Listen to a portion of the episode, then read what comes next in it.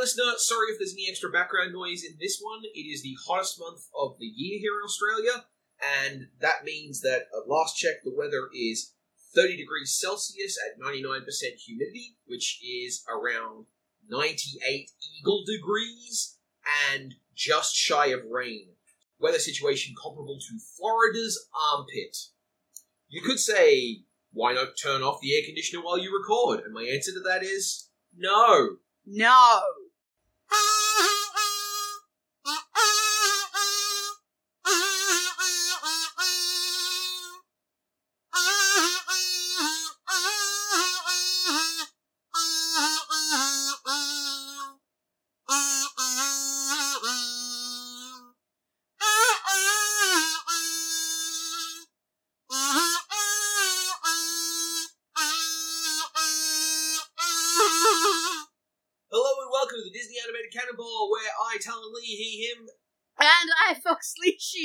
She's going fast watching today. all of the Disney Animated Canon movies, including this one, which is the third one released in the year 2000 alone. well, I'm sure that didn't have any impact on quality or budget. to get this many movies deep at the start of this, we had to jump across two wars. Anyway, we watched year 2000's The Emperor's New Groove, a movie full of nothing, signifying nothing. I feel like more than any of the movies we've watched so far, you know if you like this movie or not. We watched The Emperor's New Groove, aka Hercules 2. Ooh, Hercules 2, this time it's gay. We watched The Emperor's New Groove, a- aka Uncle Walt's Wacky Races. We watched The Emperor's New Groove, aka We Know You're Here for Kronk, that's why the sequel's about it. We watched The Emperor's New Groove, aka Eartha Kitt can still get it. Yes, um, hey Fox, do you want to do the plot in 60 seconds? Shit, it's my turn. yeah, you got one of the hard ones. Uh, well, actually, that's, that's not, I that's not don't know if I did, actually. Yeah, that's not fair. You didn't get one of the hard ones. You got one of the ones that will be hard to do properly, but it's such a wank. Alright, alright, alright, alright, alright. By the way, your time starts now. Okay, the Emperor's name is Kuzco, and he is an asshole. The Emperor's evil vizier is named. I've forgotten her name. That's a good start. Anyway, uh, she tries to kill him with the help of her beefy hunk, who is dumb. Uh, but they accidentally turn him into a llama instead. Uh, he requires the help of a simple, good-hearted peasant man to get home. But unfortunately, all they have on hand is John Goodman. A very nice John Goodman, it seems. Uh, anyway, so John Goodman agrees to help him despite realizing that he's almost definitely lying about not trying to vaporize his village to build a palace, casino, waterslide park. I forget, something like that. Anyway, there's a hell of a lot of slapstick, and we are informed that eventually, uh, our, our emperor has learned to be a better person.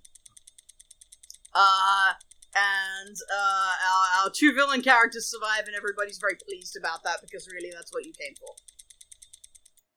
Uh, eh, I feel like that's about it. Did I miss anything? There's an awful lot of slapstick.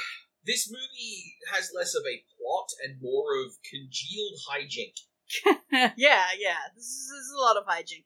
This is a road trip movie, but not even a Disney road trip movie, No. like a well, Looney Tunes road trip movie. Th- th- This movie got a animated half hour sh- uh, series uh, that ran for three years, and I think that's kind of like this movie is the platonic ideal of that. It did? Yeah, there were three years of uh, the Emperor's New School. School? Oh! Yeah. I never knew about this one. I knew about the Hercules show, but I, I missed the memo on this one. Honestly, good choice. This is better suited to that than it is to a movie, and better suited to that than most of the other Disney movies they tried to make into TV shows, which mostly didn't go great. Yeah. Uh, got anything for the double take or any pre-existing relationship? I did not see this in theaters. This is when The Shine was very distinctively coming off the Disney brand for young Fox. Uh, you know, I wasn't totally out, but I was not in for this. This didn't look very good, and I still, in retrospect, despite how much a lot of people enjoyed this, I feel I made the right call. Uh, definitely at the time. hmm Uh, let's see. I got this as an MP4 from a friend amongst a collection of other pirate media, and uh, my experience my experience of that trade was genuinely transformative because I also got given the first two seasons of Arrested Development. he was given this completely legally by a friend who acquired legal media and gave it to their friend legally. Oh, Thank oh, you. yeah, and then I deleted it 48 hours later. Oh, that's okay then. you still literally have exactly those files. Oh, probably. I never delete anything.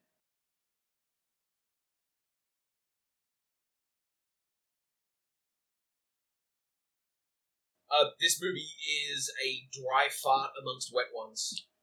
I do have a double take. Yeah? Uh, because the first time I saw. Okay. After the scene, Kronk leaves carrying a sculpture of a llama.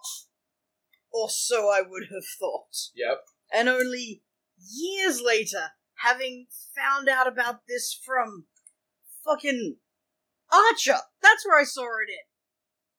Now I understand that this is a reference to a very strange thing that American restaurants sometimes do, where they put your doggy bag in a foil sculpted swan, Yes. which is the strangest fucking thing I've ever heard. But now I know why he had what appeared to be a very small pinata with him when he left the restaurant. And, and that's one of those. That's one of the things about this movie's sense of humor that makes it like I can understand why people love this movie because if you don't like the joke they're telling, blink, seven more are coming. This is correct. I mean, my my main problem with this is not that I don't like the joke that they're telling, but I don't like the style of humor very much. Mhm. Like it's rapid fire, sort of Marx Brothersy almost at its best moments, and it's just not a style that ever did anything for me. I, I get what you're saying there. I apologize if I pulled a face. Yeah, That's, that's why I added at its best. Yeah, because like this is like if I describe something as a web page around you, your reaction would probably be something like that's the least helpful, least specific way to describe that talent. Um, but yeah, you're saying that all humor is Marx Brothersy? their influence is pretty strong if you speak English. But but rather that like you know, I get what you mean when you say that. There's definitely that rapid fire back and forth patter that they liked a lot. Um, uh, even if the way that they handle it in this movie. Yeah, it's like, well, I wouldn't call it Marx Brothers, and I've watched more Marx Brothers. Well, that's not fucking helpful, and for most people, what you just said makes complete sense. Want to do a real quick trip through the ice storm? Uh, sure. Just surprisingly little to, to Mm. deal with in this movie, really. this is kind of how I would have expected the year 2000. Like, I would have expected them to get to this level of, oh, well, that's not particularly bad, much earlier. But, like, congratulations, it's the year 2000. You're not terrible. Hmm. I mean, don't get me wrong. We have another sort of Aladdin-ish uh, instance of uh, ostensibly doing a movie set in in a non-white uh, historical culture that is now completely filtered through the lens of America. Christian America, Like, no less. It's super duper American humor. Yeah. Uh, in particular, like, I mean, we've got fucking Junior Woodchuck references. And, yeah, like Boy Scouts. Oh, right, Junior Woodchucks are the existing reference Disney made to what? Yeah, what? You know what I mean? Yeah. Um, the other thing is Kronk has a shoulder angel and demon, Oh yeah, which is that's fantastically Protestant. yeah, yeah. Uh, and Eartha Kitt's Yzma, that's her name by the way, That's it. uh, is like the idea of Yzma finding herself attractive is treated as horrifying, but also body type, like phenotypically, Yzma is like the most attractive woman in this thing. Ah, Oh wait, no, there's all the line of, of, of no names. I forgot about those. there's fucking Pacha's wife. Yep. She's smoking hot. Yeah, fair enough. But the point is that like Yzma is modeled on supermodel style sheets. Yeah, And- and I- okay. And I, can say that as a fact. That's not me going, I am extrapolating this from what I see. No, no, you're right, but in the sense that, uh, like, supermodel supermodels Yeah. look dangerously skeletal and upsetting to people who aren't fucked in the head fashion designers. Like, But otherwise, the point being that this movie does milk a lot of comedy out of old lady thinks she's attractive. it does, yes. Old lady cares about her appearance. That's funny because she's old. And the um, you know, there's some general stuff about Pacha's body and being communicated as like he's nice and he's fat, and those things tend to go together. Even though there's no reason for him to be nice when he's nice, like he puts up with a lot of shit from Kuzco with no good reason. He doesn't. I, I don't think that's fat typing though, because he doesn't get any of the gross, clumsy, incompetent, uh, there, there's a, cowardly. there is a fair bit of the of the um, clumsy in the ways that he handles. Like when when you consider like sliding down, you get a great big bulgy butt at the bottom. Kind of. There, there is some stuff. I'm not saying they they hit the hammer pretty hard, but I'm just saying like I'm not going to pretend that there's nothing. I specifically disagree about the bulgy butt because it wasn't bulgy butt; it was like muscular ass from when he was climbing the wall. Eh, fair enough. Uh, Like it was only shown in a moment of athletic uh, display, which is the opposite of what what us fatties normally get. and we got a big old homophobic. Oh, but you kissed me Oh yeah, in the resuscitation, which like that wasn't funny when it first showed up. It's dumb. I almost forgot about that. Yeah, it's definitely the worst part. It's very easy to forget about everything in this movie. Like nothing sticks very hard. It's true. It's true. I guess there is a whole scene about cross dressing as well, but Yeah, but they don't harp on it. they don't. Much like uh, Pacha being fat, uh, at no point is the cross dressing the the aspect of the comedy. Mhm. Uh, it's very tame as these things go. So, like I said, lightning round through the ice door. Uh, so that pretty much covers it. That's it. If we're moving on from the Ike store, you know what comes next? What does come next? Animation and making. Oh yeah. Uh oh, God. this is such a boring movie to me in many ways. Well, you know what I, you know what Fox, I knew that. And I came prepared for that because you know what I know you love much more than most of these movies. it's juicy bullshit about how they got made. I I mean there's gotta be a story behind this, right? It's such a weird fucking non Disney thing. And they did get burned a bit on Hercules, so I wouldn't have thought they'd willingly make a second Hercules. But I guess this is only a couple of years afterwards since they churned three and three fucking animated canon movies out in two thousand. So, what I want to anchor back to, because this, you being an animation nerd, this is all pertinent to you. If I said this animation felt a little Hanna Barbera to me, does that track for you? Uh, no. I associate Hanna-Barbera animation with being generally lifeless and robotic. Uh, like, things, lines change as little as possible, Mhm. and to make up for that, we pivot parts. Uh, and this doesn't feel like that at all. I mean, a lot of the animation in this is really good.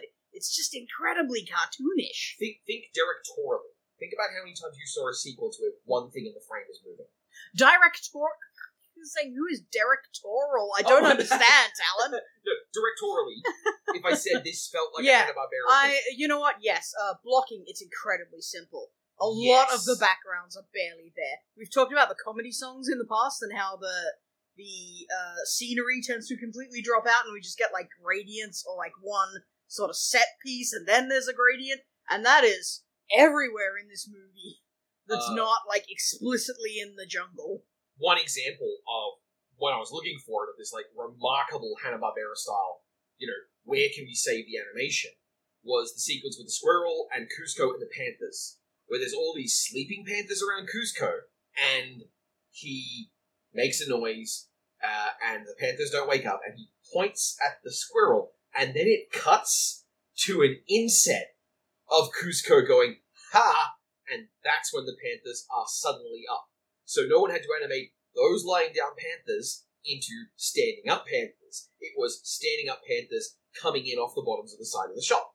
You know what? I did think of those as being like jump cuts for the sake of comedy. Yes, absolutely. But Well, here here is my uh, medium is the message, cart before the horse, all this kind of bullshit circling in on itself. If I said this movie to me when I was starting on this on this watch looks cheap, does that strike you as reasonable? Looks cheap. Seems reasonable. Mhm. You didn't start with that. You started with specifics. Yep, yep. When Hanna Barbera were doing their thing, fast jump cuts, minimal action allowed for only a limited type of storytelling. You can't do high drama the same way as you could with, say, punch clock slapstick comedy. Impacts and whatnot can be used to cover a multitude of sins as well. I have a. I, I went into this with the hypothesis after I noticed this that this movie got made in a rush and they made it a comedy so that it was cheaper and faster to make, and that's why it felt like Wacky Races to me. So that was my hypothesis. I think we already kind of know that that's true because the sto- I know that part of the story of this movie is that originally it was a lot more serious in tone, and it was a love story, and yeah. Pacha was a female llama herder. Uh, so this movie started production in 1994, and it's the crew who were working on Lion King. Wow. But you are completely correct. It was originally going to be under the oversight of a guy called Roger Allers, a movie called Kingdom of the Sun, based on the 1894 adventure novel of the same name. I thought that name was kind of familiar. Mm-hmm. That is Edgar Rice Burroughs era stuff. Um, and and it is unfortunately also, as those novels go, white man invents explanation for Incas stuff. So you know, uh, about about less respectful than Tintin levels. so the first version of the narrative was going to be a Prince of the Pauper style thing, where the Emperor found that he had an identical twin who was a peasant, and they would swap identities. And they was the Emperor was still going to be voiced by David Spade, hmm but the Pauper was going to be voiced by Owen Wilson. So, hmm. No, I can't really see those voices coming out of identical characters. That just doesn't work for me. Nope. Uh, it was going to be a romantic comedy, but also a wild action adventure thing. Uh, and it had not one, but two more named ladies in it. Goodness me. Uh, Pacha was still going to be there, just not as the same role. And um, the there was going to be a llama herder that the Emperor falls in love with, and the Emperor's fiancee, who the pauper falls in love with, because As you do. you know, obviously. The economic hit Disney took over Pocahontas, followed by the economic hit they took over Hunchback, made them reel back in on this for the um the scope. They basically said, look, we're, we're these these high concept, big, visually impressive Vista style movies aren't working. We need to stop doing them. Unfortunately, this has happened after they'd flown all the animators to Machu Picchu for a month. Now, when we say the economic hit they took, what we mean is not continuing the trajectory of Yes. Beauty and the Beast, Aladdin, Lion King. Yes, the the fact that Lion, the fact that Pocahontas didn't win Oscars and It wasn't did win Oscars, but sorry, it didn't win all the Oscars. It Yeah, didn't win okay. Best Picture. That was the thing that um that Katzenberg, well, Eisner, I think at the time, was really going for. But the point is that basically because it didn't live up to completely unreasonable expectations, those two movies took hits and they were taken out on Kingdom of the Sun. In 1998, the whole project got shelved for a bit, and Roger Allers left to do other projects and has written a book about the process of not making this movie uh, and it, it's really heartbreaking. Uh, during this time, the character of Kuzco was given his name Kuzco because it was originally Manco. And if you're enough. Japanese and you're hearing me say that, I'm sorry. I know that's rude. why would it be Japanese? Uh, it, it's just it's a Japanese swear word, and Oh. Disney, and Disney were like, we can't name a character a swear word. Hmm. Find a new name. And then we get to the music and why we know all this stuff. What, what fucking music? There's two songs in this and they're the same song. Kingdom of the Sun had eight songs written for it by Sting. Oh, okay, that makes sense. I mean, they got Elton John for The Lion King. That you wouldn't have thought that would make exact any example. sense. They Yeah. said we did, we did Elton John. We want Sting to be our second Elton John, and we think he could do a great job. And Sting said, "Okay, deal, but my partner, actually, I think he calls her his wife, but whatever, uh, is a documentarian, and one of the terms of me doing this is she has to be allowed to make a documentary about the making of this." Oh, okay. Yeah. I thought that was going to be she has to sign off on a certain amount of responsibility in filmmaking of ancient culture. It's going to go. Oh no! Oh no! What, what, don't worry, we're going to get there. We are, in fact, going to get there. So, Sting's partner made a documentary about it, and that's why we have a whole bunch of this information. Sometime around, sometime after the shelving, the movie got pulled off the shelf, and they started working on it again. Uh, but Sting's music had already been written for it, and they started to have conflicting needs. A bunch of different talent who'd been signed on were quietly shipped to other things, or just dropped out entirely, like Owen Wilson just didn't care. I imagine at that point in time, Owen Wilson was not going to sit around and wait for you to make your movie. Mm-hmm. The whole project got renamed The Emperor's New Groove because briefly it was going to be a retelling of The Emperor's New Clothes, Uh huh. which obviously it's not and has nothing at all to do with the title, except in the most like basic Yep. way. It's almost like they shoved in those bits about you ruined my groove and whatnot to at Mhm. least kind of make it make some kind of sense. The ending of the movie was originally going to be that Kuzco, upon realizing that he had in fact, you know, chosen a butthead way to build his amusement park, instead built the amusement park one hill over, with an animated scene of them deforesting the rainforest to put up the amusement park. Mm-hmm. And Sting threw hands about this. he said that if you do this, I'm out, and I'm taking all of my songs with me. And at that point, what he meant was both of my songs with me. My one song that is both of the songs. Take it out with me. Uh, yeah, so that's I mean, whatever. He may be pretentious, but he did the right thing. That Yeah, was a and- stupid ending. and that's why they changed the ending to be less about deforestation. But the thing is, at this point now, this movie is the skeleton of a skeleton. This movie wound up being so ragged by the end, the animation process started late 1999 Ugh! That's not long enough to make an animated movie. for a movie that released in December 2000. Mm. This led to a contentious ah. argument amongst types of animators because of the kind of work that they were being called upon to do, with the hmm. specific note from the people. Hey, hey, hey, hey, Fox, you know what cleanup artist means? yeah. Yeah. So what if I told you the cleanup artists were the ones finalizing the character designs in September? Yikes! Wait, finalizing the cat. That's a different job entirely. That that's like you're not a character designer. If- The, the cleanup artists were negotiating with one another final changes to character designs while doing cleanup. Hang on, what?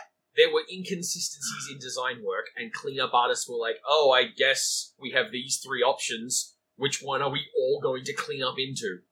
Oh, that's gross. Yeah, this movie, this movie was not cheaply made, but the movie we got had an enormous amount of waste at the start of it. Yeah, that checks out. So, uh, I mean, yeah, It still looks nice. It just also is tangibly cheap. Uh huh. And you'll note that the stuff that looks the best is backgrounds and vistas. I was gonna say facial animation mostly. Yeah, facial animation's really good. I that was what I found myself looking at and going, well, you know, they've still got it. Mm-hmm. just because all the blocking and everything is really boring and Yeah, And like, how many times do you see a camera move? yeah, yeah. we have exactly enough background for this shot, and we have none on either side, and you're just gonna have to deal with it. we did not get any of those uh, glorious, you know, let's animate a turnaround in 2D kind of shots. Oh yeah, no, not. c- Consider the sanctuary shot in Hunchback. If, Yeah. If you put these things on a technological timeline and just look at the complication of the stuff that's in Hunchback, and then you say, by the way, two years and living Kansas canvas later, they made Emperor's New crew. You would have this moment of like, what on their lunch break? I was gonna say compare Tarzan. Yeah, Tarzan is a movie. I mean, uh, I doubt I'll forget when it came out now because it'll forever be in the placement of, of this podcast and the previous season thereof. But I used to struggle to remember where in the process it had come out because it it's almost immediately followed by a series of this junk mm-hmm. and like, oh, it's a strange world. Yeah, I mean, I'd be lying if, if I said I didn't sort of mourn for the movie that it was gonna be. I would have really liked to see that. I'd really like to see Disney make that movie now. and like hire people related to the space Yeah. and for whom it's their heritage. I reckon that could be cool. Oh, right. That's the other yikesy thing about this, I guess. Like, boy, is this a cast full of white people. Yeah, And that. hmm, I was gonna say, and they're not even pretending. Well, good if they were pretending. yeah it'd be be kind of worse. worse. yeah, like it's so uh, white cast doing white America jokes with a white English person music. With a white king, like the type of king he is, Oh, think oh, of all the yeah. ceremonial stuff he does. It's all very, it's all very British. It's you know, who who launches boats by smacking the prow with a bottle of champagne. Oh yeah, all the sort of sight gags with the. Yep, absolutely. Uh-huh. Yeah. One final note on the animation and making: Sting refused to perform the opening song. What do you think his objection was? Uh, I don't want to do an Elvis impersonation. It's a song for an exciting young artist. Oh, I'm too old to oh do that's this kind song. of cool. Tom Jones is 11 Wait. years older than Sting. Oh God, it's Tom Jones. I was gonna say they got some old fucker to do it, didn't they? Between Oh, between this and Newsies, that is all the Welsh acting I know of in Disney. Tom Jones Welsh? Yeah. Fuck me. It's it's a very American Welshman. yes. Wow. You'll, you'll find that to appeal to the Empire, Yeah. we often shed our own distinctive details. Ah. Uh, yeah. Also, on the voice acting element, like I don't know, I don't think any of these are a surprise to you. It's uh yeah, I mean I mean it is what it is. No one's really doing a bad job. Mhm. David Spade is hilariously camp for a movie that does the sort of no homo ooh gay joke thing. Yep. Which I mean and especially with the lead in with the whole pick a bride thing and immediately turns to fashion critique. Yeah, you have a great personality. Yeah, dude, you're coming across as super straight there. Yeah, yeah. That said, um, there are two things I do look out for in the voice acting cast when I go through it. One of which is what did Frank Welker do this time? Was Frank Welker a squirrel? Frank Welker is not in this Ah! at all. That's why it's not a real Disney movie. There's no Frank. It, it, it's Frankless. The other thing I look for is do Jim Cummings and Charlie Adler show up alongside Frank Welker, which in this case we don't, obviously, because we don't have a Frank Welker, but we do get a Jim Cummings and a Kath Soucie. Yeah, I was gonna say I wouldn't say Charlie uh, Charlie Adler is that common in Disney stuff. No.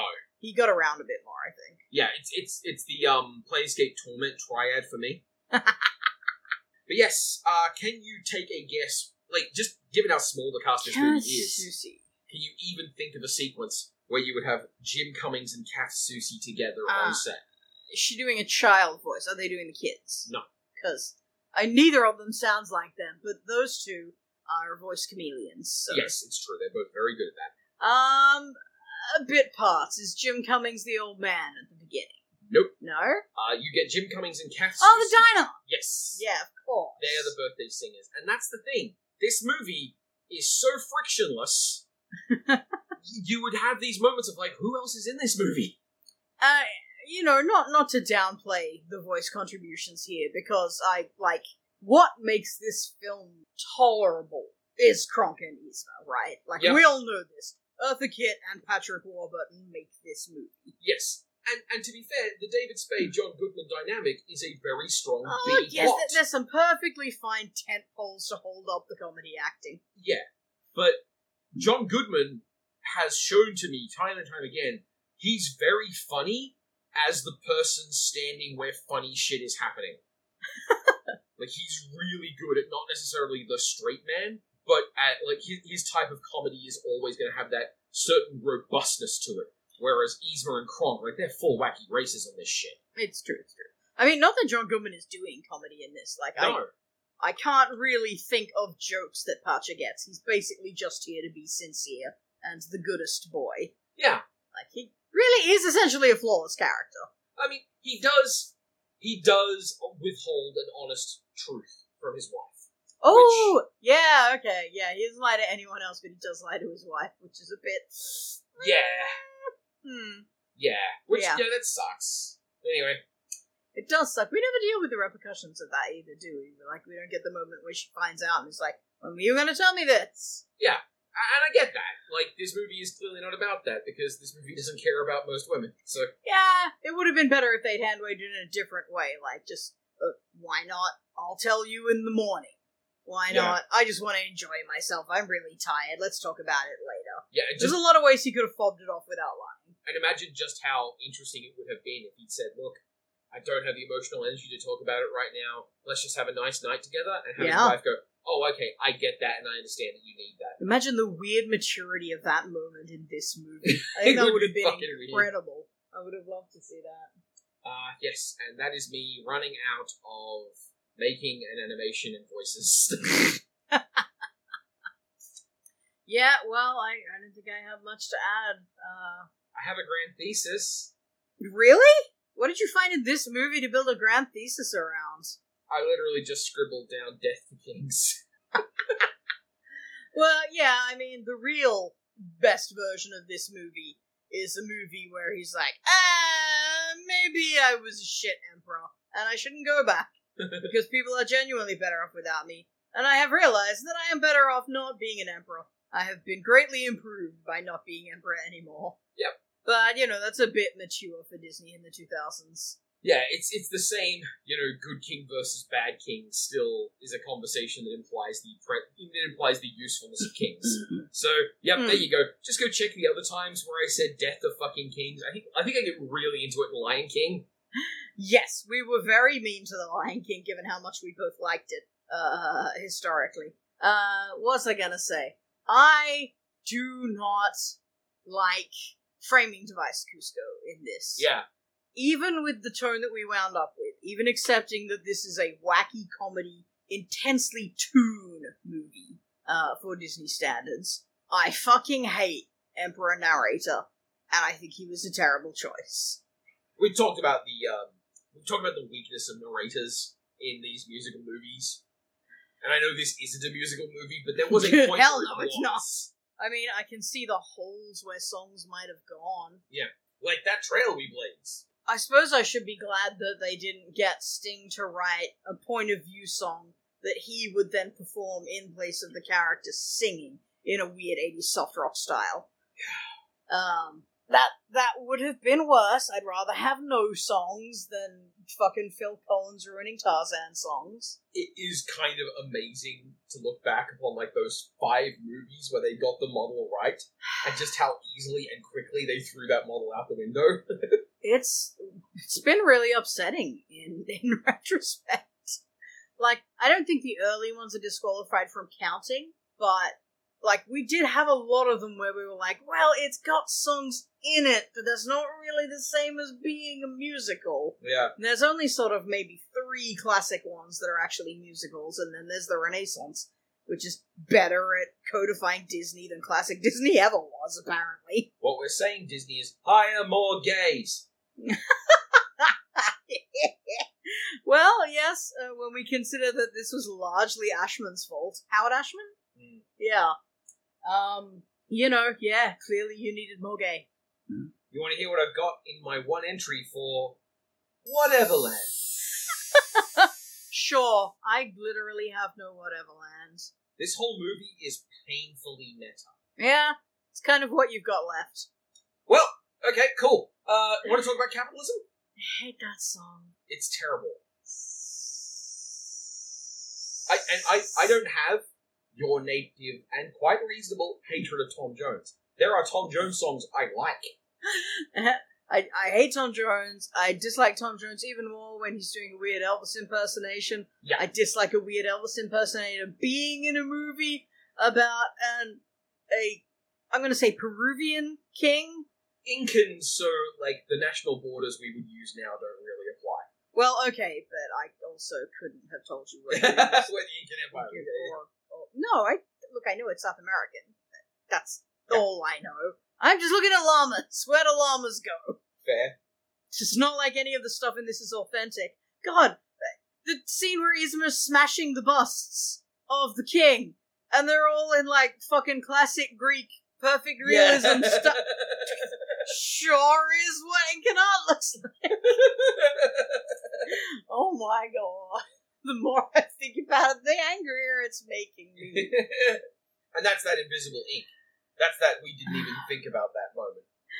Uh, I'm sure. trying to find something nice to remark on about this one. I like the henchmen changing into animals Yes. for a, a final combat slash chase scene. That's kind of cool.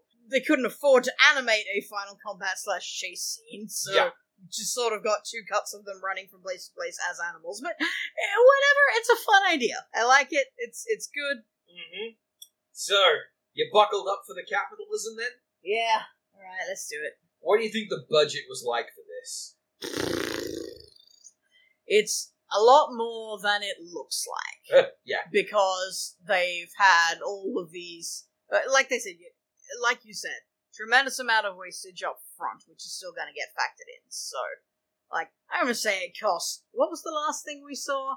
Oh, Dinosaur. dinosaur. Well, that's not an accurate point of comparison. About as much as Hercules. Um, so the point of comparison I had for it is dinosaur, because you got to remember they gave us an official number for how much dinosaur costs. They didn't but buying studio. that's what I'm going to say. We can't include. We can't compare it to dinosaur because dinosaur had absurd esoteric costs. Yeah. So I'm comparing it to the last thing we saw that looked kind of like it, which was, you know, a normal movies ago? Disney movie. Yeah, Four all right. movies? Four movies. Four movies ago. It's got to be cheaper than Tarzan because Tarzan was very pricey. This movie cost 100 million to make. Oh, oh, I would demand my money back. What do you reckon the take was? Uh, um, God. I mean, this reviewed very poorly at the time, and people who like Disney movies for being Disney movies hated it. Did the only question is like, did it pick up a weird following when it was in theaters, or did that only come later when it was cheap and home available and widely pirated? Well, that won't come up in the box office numbers I have. So That's what I mean. Yeah. Like, did did it gain its current popularity while it was in cinemas? Like, did the people who like it go and see it a couple of times because it is probably a really funny rewatch you're if fishing. you like it? You're fishing for hints, huh? No, I'm reasoning myself through this, and I'll thank you not to rush me. It's not like there's anything else in this fucking episode. You're not wrong. Uh, eh, couple hundred million, nothing exciting. This made 169 million. Ooh, that's so little for a Disney. This is 2000s Disney movies, and it made like pre 90s numbers. It made more than Oliver and Company and less than everything else aside from Fantasia 2000, which isn't in the isn't even running it, so it count. But the big thing is, this made 180 million dollars less than Dinosaur. And Dinosaur was not popular. So here is here is the complications that come up here. First things first, just just to tease this movie and make fun of it, uh, it placed fourth in its opening weekend, behind Oh no. How the Grinch Stole Christmas, Jim Carrey? What Women, yeah, What Women Want, Ugh. and Dude, Where's My Car? You lost to a stoner comedy. It also lost ground because it was competing against 102 Dalmatians. Oh, yes, this is the era of the very first live action remakes. hmm Ugh. So I hate everything Disney was doing in this period, don't I? I This- just can't stand them. this was not a good year. Ugh. This was a year of experiment and a lack of respect. And one of the estimates I saw, which ultimately is just an estimate, but the estimate was that the Richard Aller period of Kingdom of the Sun ate 75 million of budget. And in that case, that means that Emperor's New Groove got made for 25 it's like million a thirty million dollar movie, so that's pretty decent, really. in one year. I mean, if it was only comparing against that for its take, it wouldn't look so fucking sad. No. But on the other hand, a, a good rule of thumb is that a movie spends equal to its budget. Uh, for, for a blockbuster, it spends equal to its budget on marketing. And if it costs them Yeah, 100 true. million to make and 100 million to market, and they made 169 million, technically this movie made a loss. I'd believe it. Now, I, I mean, they did. They marketed this the same way they marketed, you know, the the Disney movie for the year, yep. and they were like people were still high on the the Disneyness of it all. But I remember this landing like an absolute wet fart when the posters for it popped up. Like we were like, seriously, this is this is the Disney. Well, you mentioned a wet fart, and I just want you to know this movie got re-screened in cinemas. It has a second cinematic run. Really? to celebrate its 20th anniversary I guess it's 20 years old now. in January 2021, Oh no. where it made Oh no! $340,000. We can't really hold that against Yeah, it, that's think. that's not its fault. That's just the colossal bad luck of trying to have a 20th cent- a 20th anniversary cinematic event in theaters during a fucking pandemic. Like, I would have said that was actually kind of a good idea. Because, like, a lot of people really like this movie now. Yeah, Like, it's weird and bad, but it's fun in a way you don't get out of any other Disney movie, like, ever. So, if this is what you want, then you're gonna go watch this. it's also kind of Hercules perfected.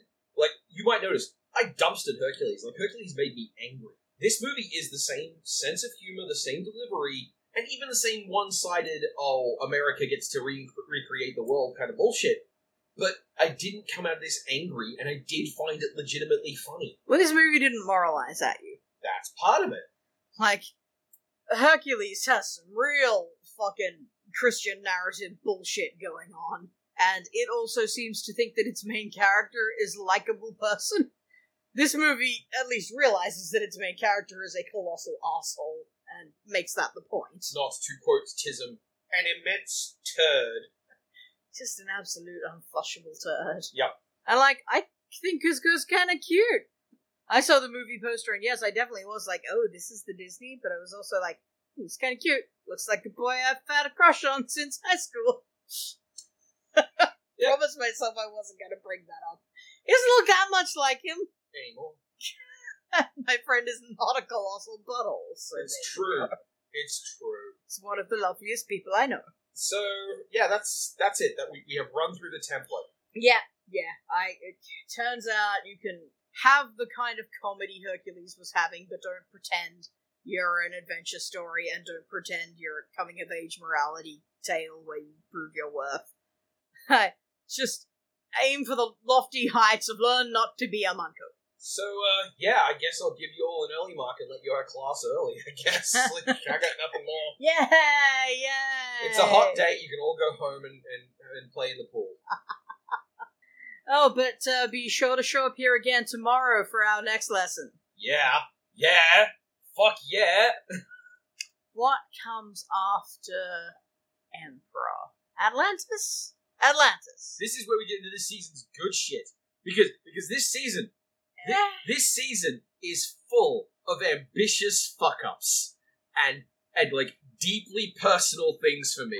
so I I I know full well the landmine waiting at the end of this train track.